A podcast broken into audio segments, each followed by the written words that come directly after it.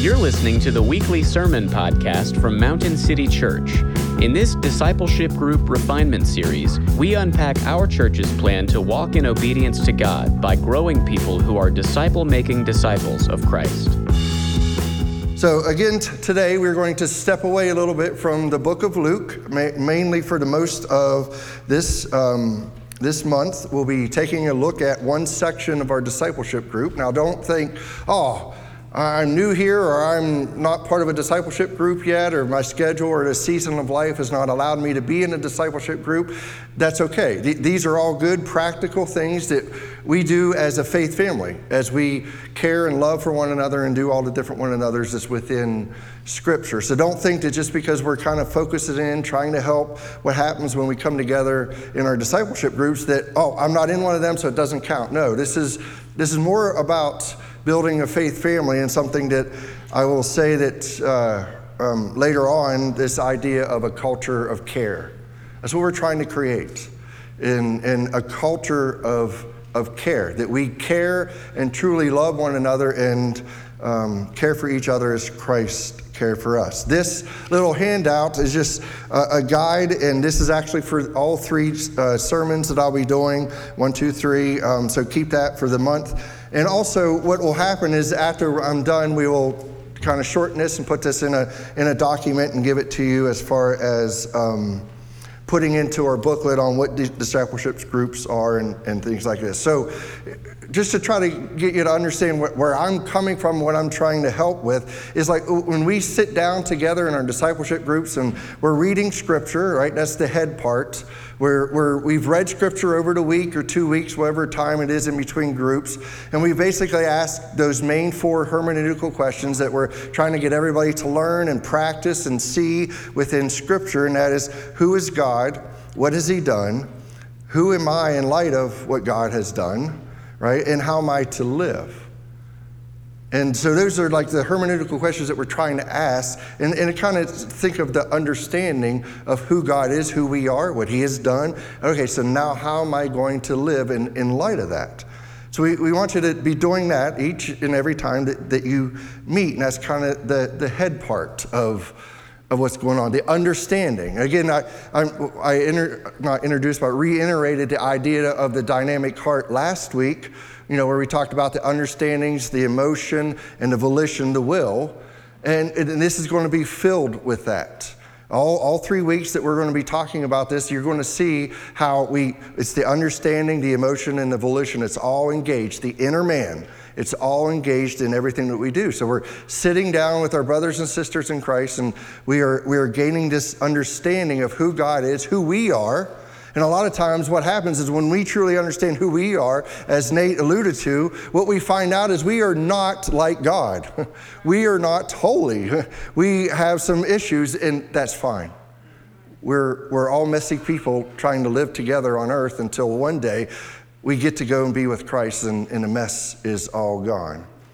So, again, as we gather together, we're, we're trying to, to, to, to um, have that understanding come through answering those four questions with, uh, with the Bible and whatever we're reading at that time. Again, that's our understanding. It's, it's what we're trying to understand. And even within those, those questions, we can see the understanding, the emotion, and the, and the will kind of being engaged with those three questions that we use. The understanding, what do you think about God and yourself? The affective part of the inner man, the heart. What has he done? Emotions, values, desires. As you see what all he has done for you to save you, it is going to change your values, it's going to change your desires. It, will give you some emotion to come to whenever, especially when we gather together as a faith family on a Sunday morning. But as we see that in Scripture, it's going to, it's going to enlighten these different things within us. By seeing what He has done, it shapes our desires. It shapes our desires. And then out of those desires is what we choose, is what we do, and how we live, what choices you are making. And then The last component that we're not going to talk about, there's three components to our discipleship group. We said that it's, it's about the head, the understanding, it's about the heart. That's what we're mainly going to be unpacking over three weeks. And then the habits. These are the habits, the things that we think that a disciple would be good if they were doing. If we can look at this parts of your life and say, okay, there's some fruit here, then we, we know that you are a disciple who is being discipled, and hopefully you are discipling others in this way. And I'm just going to quickly name these things, and obviously they come from the other parts of our discipleship group. Um, the habit of reading the Bible, right? We, we want you to just read it. And not just read it to gain knowledge and understanding, but to read it because it is God who is revealing himself to you. It's about the relationship. It is so much more. It is about the relationship with your Savior that you get to open up and read His Word and He speaks to you and you get to speak to Him. So, the habit of reading the Bible, the habit of change. We mean the habit of change? I don't like change. I know. Many of us don't like change, but we know we need to change, and the Bible tells us we need to change. In fact, it says that God's will for us is for us to be sanctified, to change from one glory to another. So if you are a born again Christian, you have no choice but to change because the Holy Spirit is not going to allow you to stay where you're at. Right? He's either you're either going to go with him or he will drag you there. One way or the other, God's will will come about in your life because he is God. And his will is for us to be sanctified. So we want to embrace that. We want to be a habit. We want to be looking for that. Another habit we have is a habit, and, and I call it this rupture and repair. This is how trust is gained. How are you going to trust your brother and sister? Well, it's the same way that you trust your spouse or you trust your sibling or you trust your parents. It's through rupture and repair. In other words, the relationship has to be ruptured on some sense. Not completely, don't blow it out of the water. I'm saying ruptured in the sense that I don't want to say this, but I have to say this because I love my brother and sister enough to say it to them. That's love.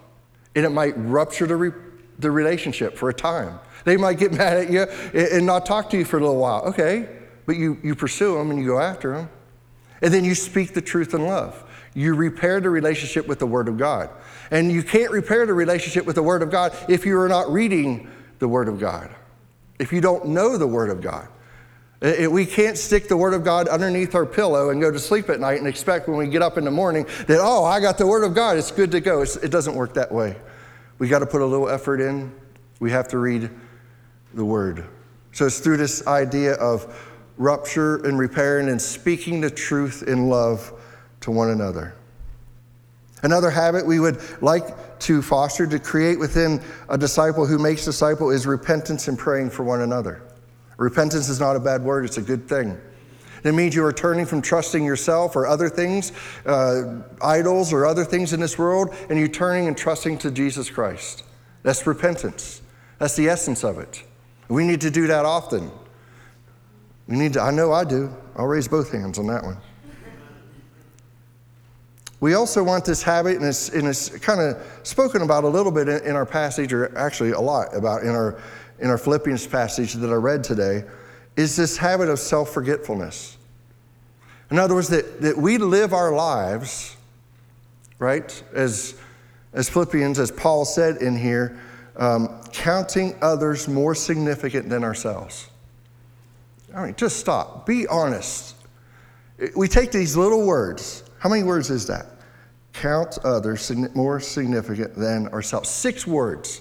If you took those six words and everybody on this planet lived it out, how much would change? How much would change in our church, in our community? How much would change within your own house?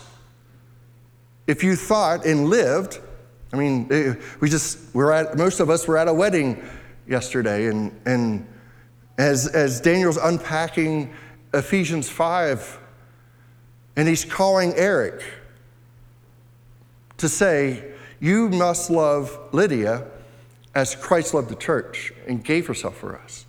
So, in other words, every husband that is sitting here, every husband that ever says, I do, they must live this out. That you live your life all the time thinking that your spouse, the people around, are more significant than you. You are serving them and loving them in that way. So we want to create this habit that we're always thinking of others' self. And it was, it was really neat that, that, at this wedding, there was a, you know, a lot of our church family there, a lot of her family, obviously, and her church family was there. And just the, like, those that were there at a wedding, but also thinking of Lydia and Eric more significant than themselves because they were all serving at the wedding. So Eric and Lydia didn't have to worry about it. It's like, it's a great picture of this self forgetfulness. It's like they could take the attitude I'm at a wedding. This is, I'm here to enjoy this. But no, they, they were serving and loving on their brother and sister in Christ. Just a wonderful picture of the church in the gospel. And, and the last habit we want is, is being accountable.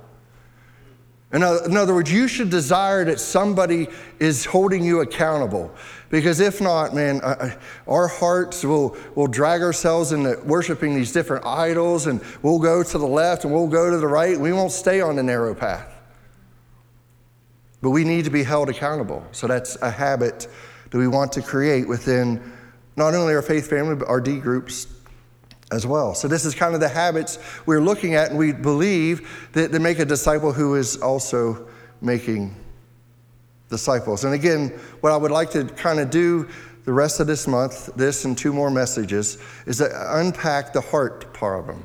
So, like, okay, we're come together, we've, we've read scripture, you know, we, we might be holding each other accountable, and, and someone sees within scripture something about themselves that they're like, okay, God has, has kind of put a spotlight on this, and I need help with this. Right? So, how are we going to go about doing that?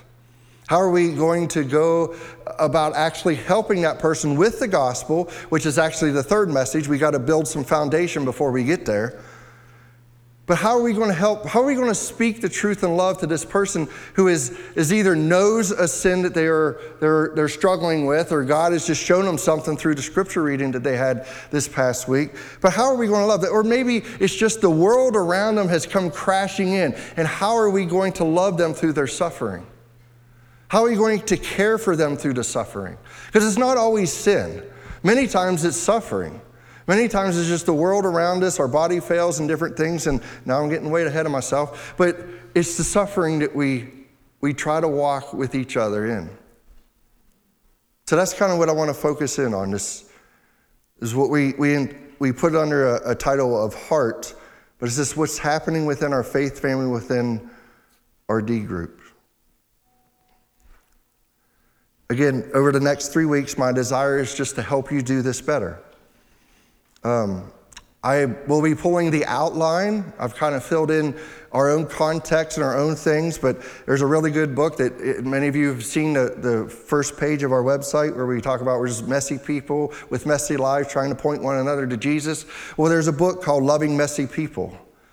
And so I'm just kind of taking the outline and trying to put our context and, and what we're doing here in that. And, and the subtitle to the book is The Messy Art of Helping One Another Become More Like Jesus. That's the church. And there's also some of what Paul Tripp and How People Change um, is within here. And it, just so you know, it's like we've been, over the last two, three years, just been trying to understand better how to apply the gospel to our lives. It started with many of you attended with us um, a, a, seminar and a book called Gospel Fluency.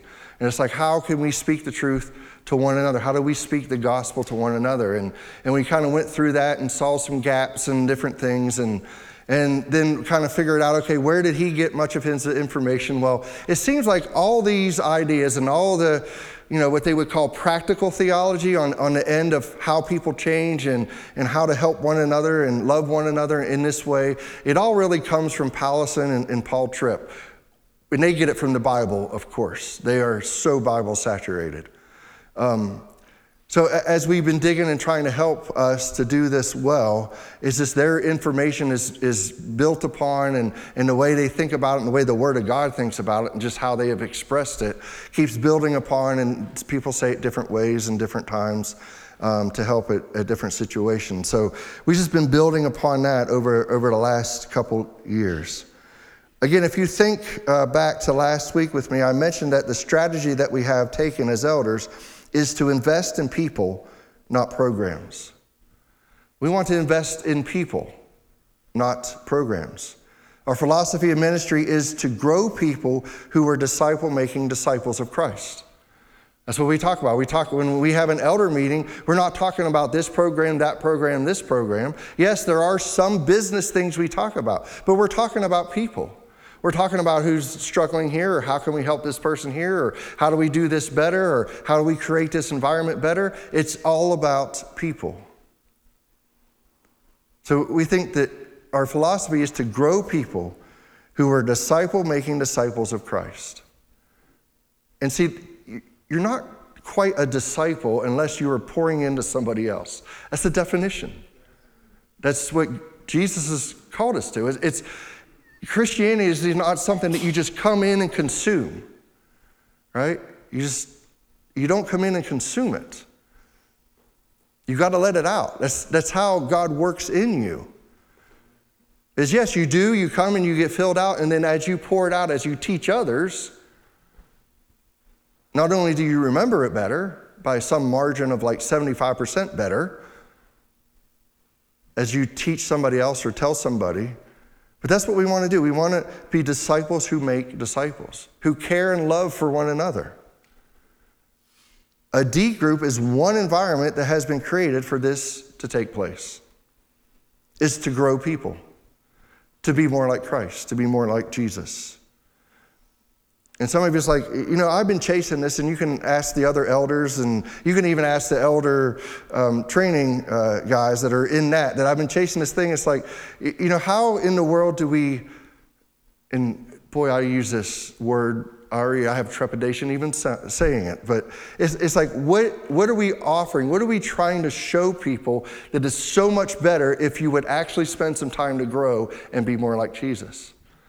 It's like, it's, it's okay, you know, the, the Sermon on the Mount talks about blessed or a more fulfilling life.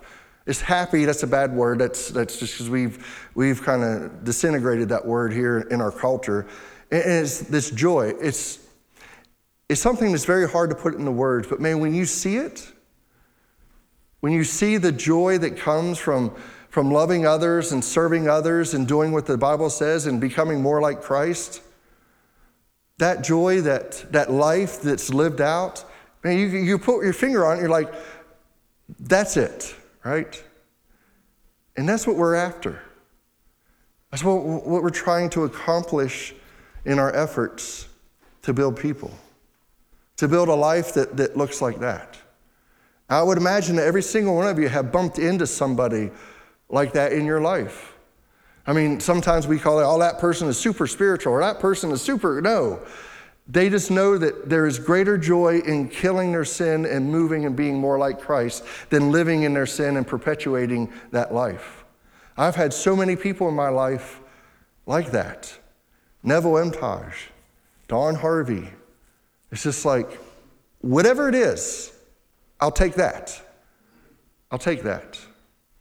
They walk with God in such a way. They know Him so desperately, deeply, and want to know Him so desperately. Paul told us in Ephesians that as an elder and as a church, we are to equip the saints for the work of the ministry. This word ministry, at its simplest form, can be defined this way the prayerful speaking of God's word by one person to another. The prayerful speaking of God's word by one person to another. There's ministry. It's not what ha- not exact only what happens up on this platform or not what happens on here or happens there. It's prayerful speaking of God's word by one person to another. Which means that everyone who is born again and has the Holy Spirit dwelling in them, who has had the veil removed so that they, they see the Word of God and see Jesus for who He is, is in ministry. Everybody.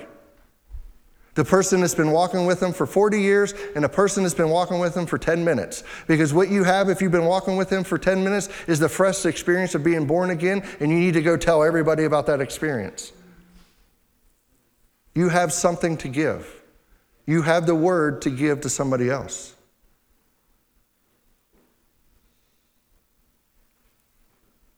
We're all in ministry. Every believer in Christ is on a mission. Again, Christianity is not consumeristic, it's missional. We are on mission, we have a purpose. We've been called out to do something. He, Ephesians tells us he saved us for the works he had for us. There, that has been made and repeated is we think ministry as only a corporate endeavor, I think. We think that, oh, ministry is only what happens whenever we get a few people together and when we call that a ministry and we go do ministry. No, that's not. It is, but it's not all that it is. What happens in corporate ministry is a bunch of people that are ministering personally are gathering together to do ministry together. We just think sometimes that this idea that ministry is only corporate and not personal. However, all ministry is personal. Yes, some ministry has again been scaled to speak God's word to many people at the same time. We are all called to do ministry, and ministry is personal. Sometimes we join with others to form a corporate ministry. And all ministry can be simply summed up in four simple words love God and love people. Love God and love people. Everything you and I are called to essentially um, is essentially an application of our love of God and our love for people. I can give you the best outline for what to do in a discipleship group, but if your motivation is not love, we're just, as Paul would say, a noisy gong or a clanging cymbal. We learn this from Jesus. Jesus says in Matthew 22, 35 through 40, he says this. And one of them, a lawyer, asked him a question to test him Teacher, which is, this, which is the greatest commandment in the law?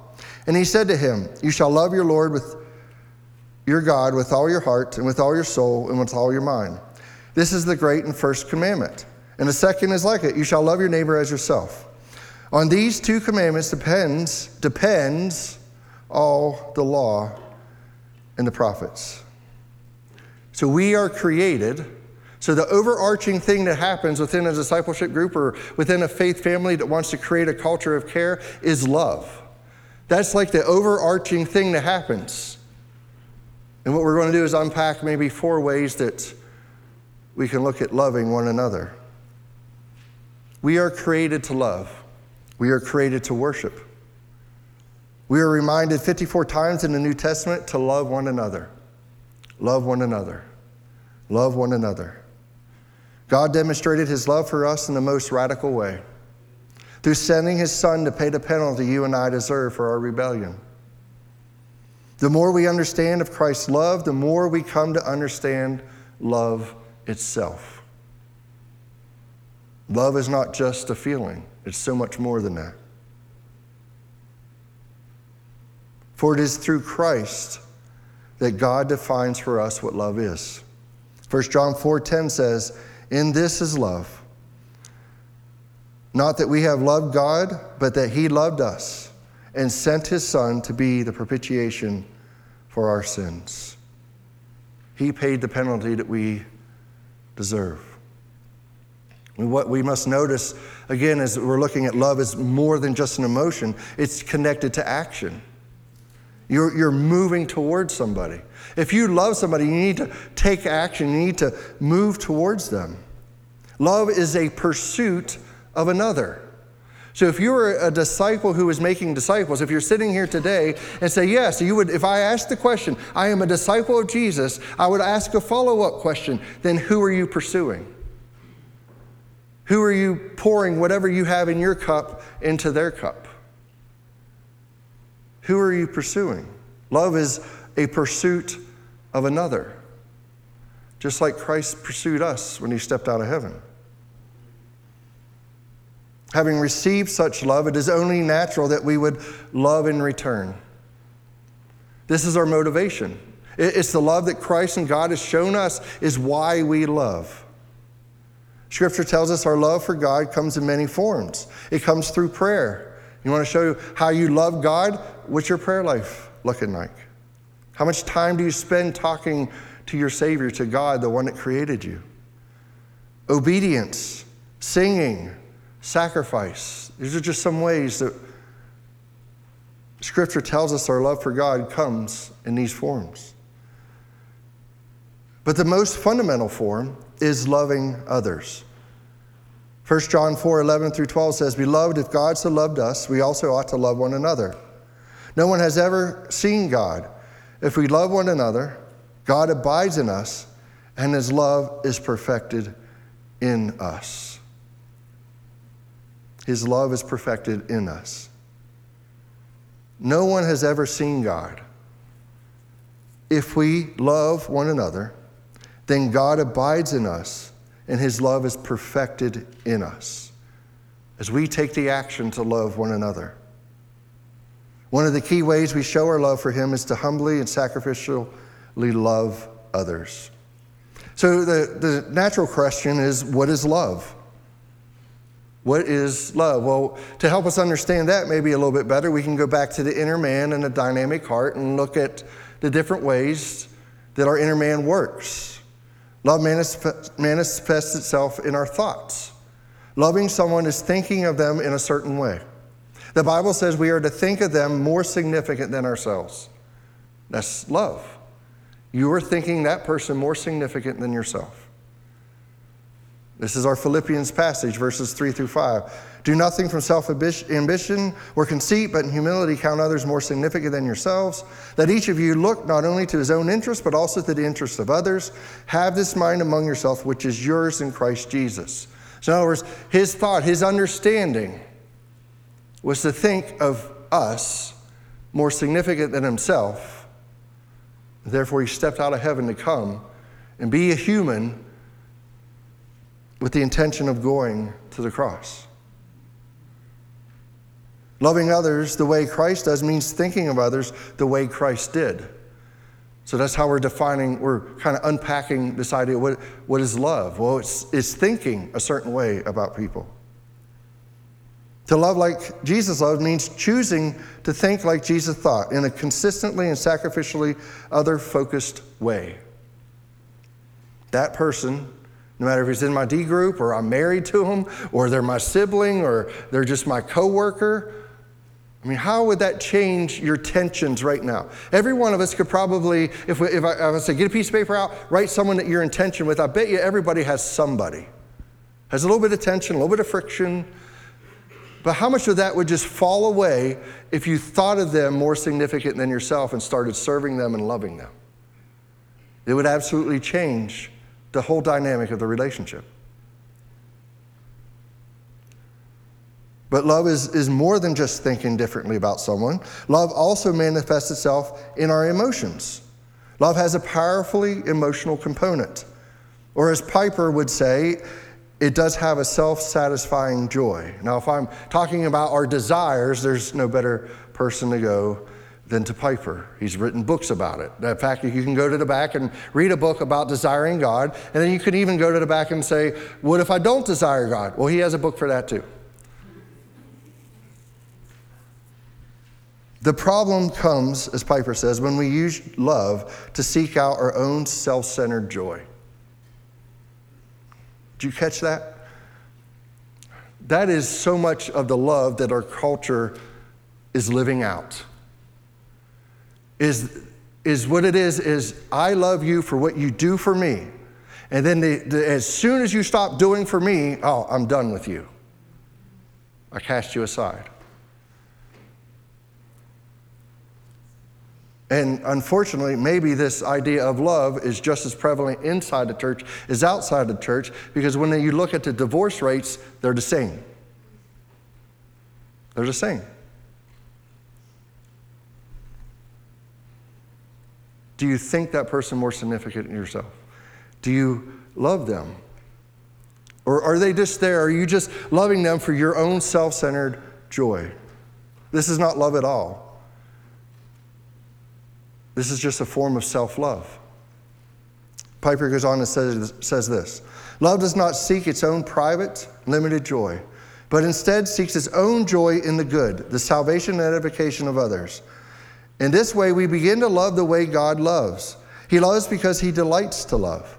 He does not seek to hide from himself the reward of love, lest his act be ruined by the anticipated joy that comes from it. The joy that comes from actually thinking others more significant than yourself and loving and serving them. There's a, a great joy to that. For God, the reward of love is the joy that comes from the impact of love on the hearts of his recipients. I mean, stop and think about that. For God, this is so we're just saying what what is giving God joy? The reward of love is the joy that comes from the impact of love on the hearts of its recipients.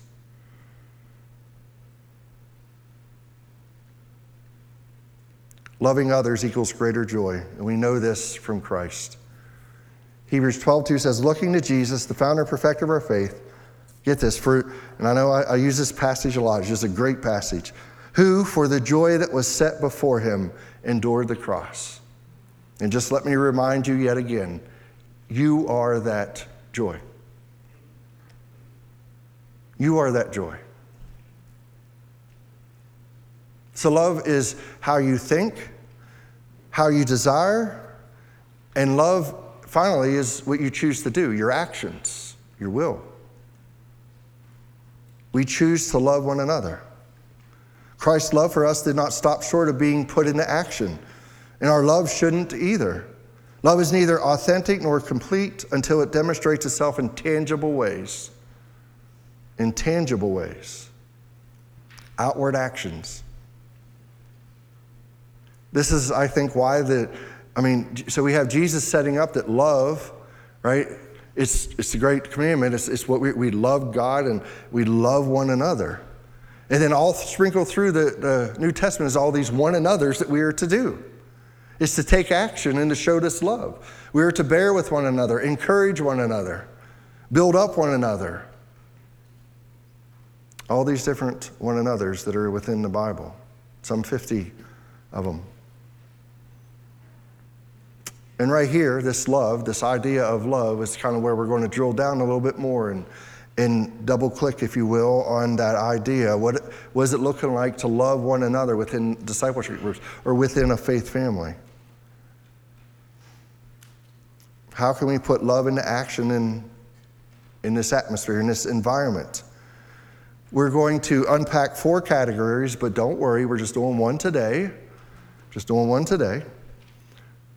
And the four categories, just so you have them, is patiently knowing, sacrificially serving, truthfully speaking, and consistently applying the gospel, or gospeling, if you would. So let's look at the first one patiently knowing. Loving one another begins by knowing one another. How do you, how do you love someone that you don't know? I mean, you can, in some sense, you love people in many ways. We, we would go and love and serve somebody that we don't know, like someone in a disaster area or someone that had struggle, yes, but whenever we're talking about a faith family or a culture of care or loving on one another within a discipleship group, we got to know who they are first. And there's some things that we can do to, to know them. And I know some of these things are basic, but do we really do them or do we fall into the, some of the traps that, that were given, that has been given, that I'm about to give? Knowing begins with listening. And some of you's like, ha, I had intro to psych class. I know how to do that, right? I lean in and I do all that. No, it's a little bit more than that. Proverbs 18:13 says if one gives an answer before he hears, it is his folly and shame. In other words, if you're going to open your mouth before you've truly heard the person across from you, the Bible says it's folly. It's folly. Speaking or acting before truly listening and understanding isn't an act of love, it's an act of folly. It must also be said that knowing a person is different from knowing about a person or about their struggles. Do you know that person? We are often content to learn some basic facts about a person or about their situation without taking the time to truly know the person as a unique image bearing individual. See, there's the barrier that gets broken down. Why should I invest in this person? Because they are made in the image of God. because God created them. That's why we should invest in them. We have a good teacher. Jesus listened well and was always listening for the heart, the root of all situations. We talked, you can go back to last week to see a little bit of that. So, the first step in knowing is to patiently listen. Listening isn't easy. There are all kinds of dynamics that fight against good listening, both inside of us and outside of us. So there are some things that are happening that, that might keep us from patiently listening to someone. And the number one thing within inside of us is self-focus. Is the most significant internal barrier that we need to come over to actually listen to someone is this self-focus. Are we are we more focused on ourselves than that person? How is, how is what they are saying affecting me or going to affect me? Is it, are we thinking that? Like, oh, I, am about to say something, or maybe we're talking and they're going to say something. It's like, are, are, is all, are any thoughts about us? How is this going to affect me? How is this going to change me? Is this going to make me late for this? Is this going to, what have you? Whatever it is in life, whatever is going through you're going through, whatever situation you're in. If you're listening with the sense that, how is this going to affect me, then you're not truly listening to that person. Another internal enemy is the response. Oh, the response. Soon as someone starts telling us what they're suffering with, or maybe how sin has grasped them in a certain area of life, what are we doing? Oh man, I must, I gotta have something to say. I better have something to say and we're formulating a response and we're not listening. And in fact, what we're doing, we're doing the first thing. We're, self, we're so focused on ourselves in order to formulate a response so that that person thinks that I'm competent enough to, to love on them and, and, and help them that you're not listening to them.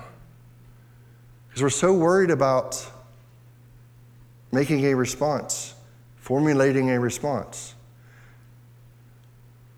we fail to listen to what the person is saying. Those are like the two main internal things that's happening. We're either focused on ourselves, and actually the other one stems from that is now we're trying to, to build a response. We're trying to build a response. We need to stop and we need to listen to what they're saying. There's also some external factors. The primary external factor is simply the amount of information we take in on a daily basis. It's just the world we live in today. We take in, as our brains, a lot of information in one day. So sometimes it's hard to, to stop and to truly listen to somebody. It, it's kind of like our brains today is kind of like when you open up that, that big program on your computer and the fan kicks on and you know that it's using up just about all the RAM the computer has. Uh, it's kind of like that's how we are all the time. It's like our brains are, are being bombarded with so much information that, that the fan is on all the time. we have no more RAM to give, so therefore it's hard for us to pause and take time to listen, to take time to listen, to patiently listen. Not only do we got to be aware of the internal, external factors, if we're going to patiently listen, it'll require intentionality. We don't listen well by accident.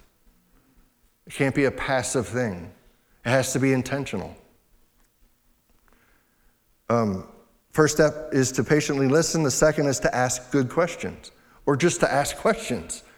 And we're so sometimes we're so caught up in, in actually formulating a response that, that we don't truly understand what's going on, so therefore we fail to ask questions. Proverbs 25 says, 20 verse 5 says, The purpose in a man's heart is like deep water, but a man of understanding will draw it out. Saying that you, the things in your heart, the things in your inner man are deep, but someone who understands, someone who cares and loves for you, someone who's taking the time will draw it out of you. I'll give you five questions that you can maybe jot down. You can use, but, and again, you'll get this all on paper, uh, but I just want to keep this in mind. The key to asking good questions, here's like the, the building block behind this. The key to asking good questions is you genuinely want to know, genuinely want to know the answer. Right? You're, you're, not, you're not just asking questions so you can end this, this time together so you can move on to the next thing, but that you genuinely want to know the answer to the questions because you genuinely care about that person. And, and good questions really isn't from a list that I'm about to give you or any list that you can obtain. But good questions come from genuine curiosity that you want to know. Why? Why? Why? Oh, if anybody's had a 10 year old, you know that switch. They go from, okay, dad, whatever you say, to why? Why? Why? Why do I got to do that? Why do I got to do that? Well, that's just curiosity. Some of it's genuine and some of it's just to annoy you as a parent. But such is life, right? Such is life. So here's some questions. Someone's talking about their suffering or maybe a sin or and they're speaking to you, and again, these come straight from Paul Tripp. Maybe you could ask the person what was going on. What was going on in this situation? Have them describe the situation. What were you thinking and feeling? Now we're see we're talking about the inner man. What were you thinking about? What, what was your emotions? What were you feeling? Right? And just, no, I won't go there. Um, what did you do in response? Is the third question. What did you do in response? In other words, they're talking about the situation. Well, how did you respond to it? And then the next question is, why did you do it? Why did you respond that way? What were you seeking to accomplish? And then the last question is just to get them to evaluate the whole situation. What was the result? What was the result? So there are some questions. Again, you will get them. We'll get them out to you in print form. Um, what is going on? What were you thinking or feeling? What did you do in response? Why did you do it? What were you seeking to accomplish? And what was the result? So we, in order to patiently listen, we ask questions and do and do some interpreting, is the next thing. Interpreting in light of a biblical worldview. We are asking ourselves two questions as we interpret what we are hearing. And again, I've already mentioned these. We are patiently listening and asking good questions so that we can interpret whether the person is suffering or sinning. Whether they're suffering or sinning.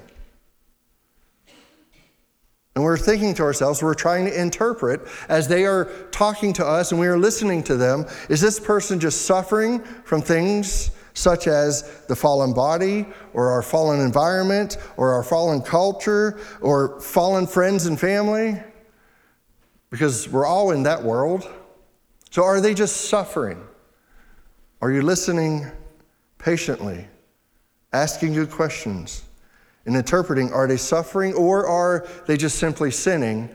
And then now you got to do the awkward thing and, and, and maybe point them to the scripture and, and rupture that relationship so that you can repair it with the gospel and show them where they're sinning. In what ways is this person sinning? In self focused behavior, here's the heart. It's just the three things are they acting a certain way that's sinning? Are they thinking a certain way that's sinning? Or are they feeling a certain way that's sin? Because a lot of times we feel a certain way that's not true.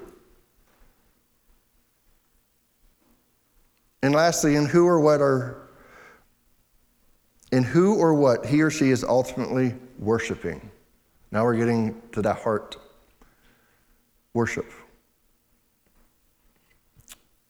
We are loving someone by trying to get to know them. And we do so by first patiently listening to them, asking good questions, and then take what you are hearing and plugging it into a biblical worldview. The last thing we do in getting to know people is to consider what is most needed.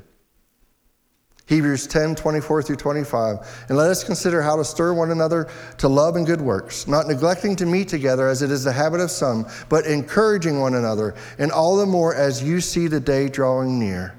And let us consider how to encourage, how to build up. Let us consider. So, the last thing we should do is, as we're patiently listening, we're asking good questions. Then we're putting it through a, a worldview that says, is this person suffering or sinning? And then we need to take time to reflect and ask God, how should we respond to this? How should we respond? When we don't consider what is most needed, our words and actions don't convey love, but disregard.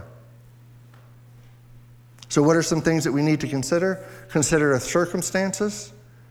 Um, we, we do a bit of triage. What are the biggest issues this person is facing? How are those issues coloring everything else they are experiencing? Sometimes it's like, sometimes you might be facing someone that is sinning against you. And the reason why they're sinning against you is because the environment or something that's going on in their life, the circumstances of their life. Consider their capacity. We don't try to address everything, we consider what is most needed. Thankfully, God doesn't show us, once we are saved, all of our sin at one time. He leaks them out over a lifetime. That would just crush us if we did if he did that. And we need to take the same understanding. This is about getting to know somebody. You won't know what capacity they have if you don't spend time with them and to get to know them. Consider their commitment. Are they committed to change? Because sometimes some people just are not committed to changing, maybe at this point in time or ever, but that's between them and God, and the Holy Spirit will fix that. And at this point in time, you're saying, Joe, this is all sounds good, but just impossible to remember and to use. I understand that.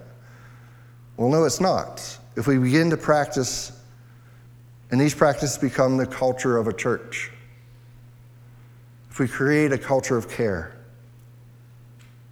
I would think most of it is already happening. Maybe we just need to work on being more intentional about it. What we are aiming to create is a culture of care within our faith family. There is no script for loving people. There's no script for getting to know people. You take the love of God and the Word of God and the Spirit of God and you go and you pursue somebody and you love on them. And let me close by just reminding us why we do this. Why do we do this? We're going back to our Philippians passage. Do nothing from selfish ambition or conceit, but in humility count others more significant than yourselves. Let each of you look not only to his own interests, but also to the interest of others. Have this mind among yourselves, which is yours in Christ Jesus, who, though he was in the form of God, did not count equality with God a thing to be grasped but emptied himself by taking the form of a servant, being born in the likeness of men, and being found in human form, he humbled himself by becoming obedient to the point of death, even death on a cross. This is our motivation because of what Christ has done for us because of what Christ has done for us. Will you pray with me?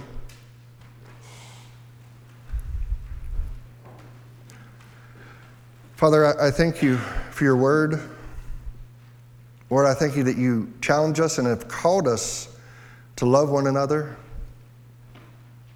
Lord, I thank you that you have designed the church this way that we are called to love one another. Lord, I pray that you would help us to listen to one another. Lord, that you would help us to get to know one another. Not just on the cursory level of, hey, how you doing? But Lord, help us to know one another, to pursue each other in a way that points each other to, to Christ. Nor thankful you have given us a helper to do so. Not only did you give us the Word of God, but Lord, you've given us your Spirit that dwells in us and helps us to do so. Lord, I pray today if anyone sitting here that doesn't know you, Lord, Lord, as we sang songs and as We've unpacked the gospel in many different ways, Lord. I pray that you have changed the hearts that they will stop trusting in themselves and trust in you, Lord, for salvation. Lord, I pray that you would make that happen today. Father, just help us. Help us to love one another as you have loved us. We ask this in Jesus' name. Amen.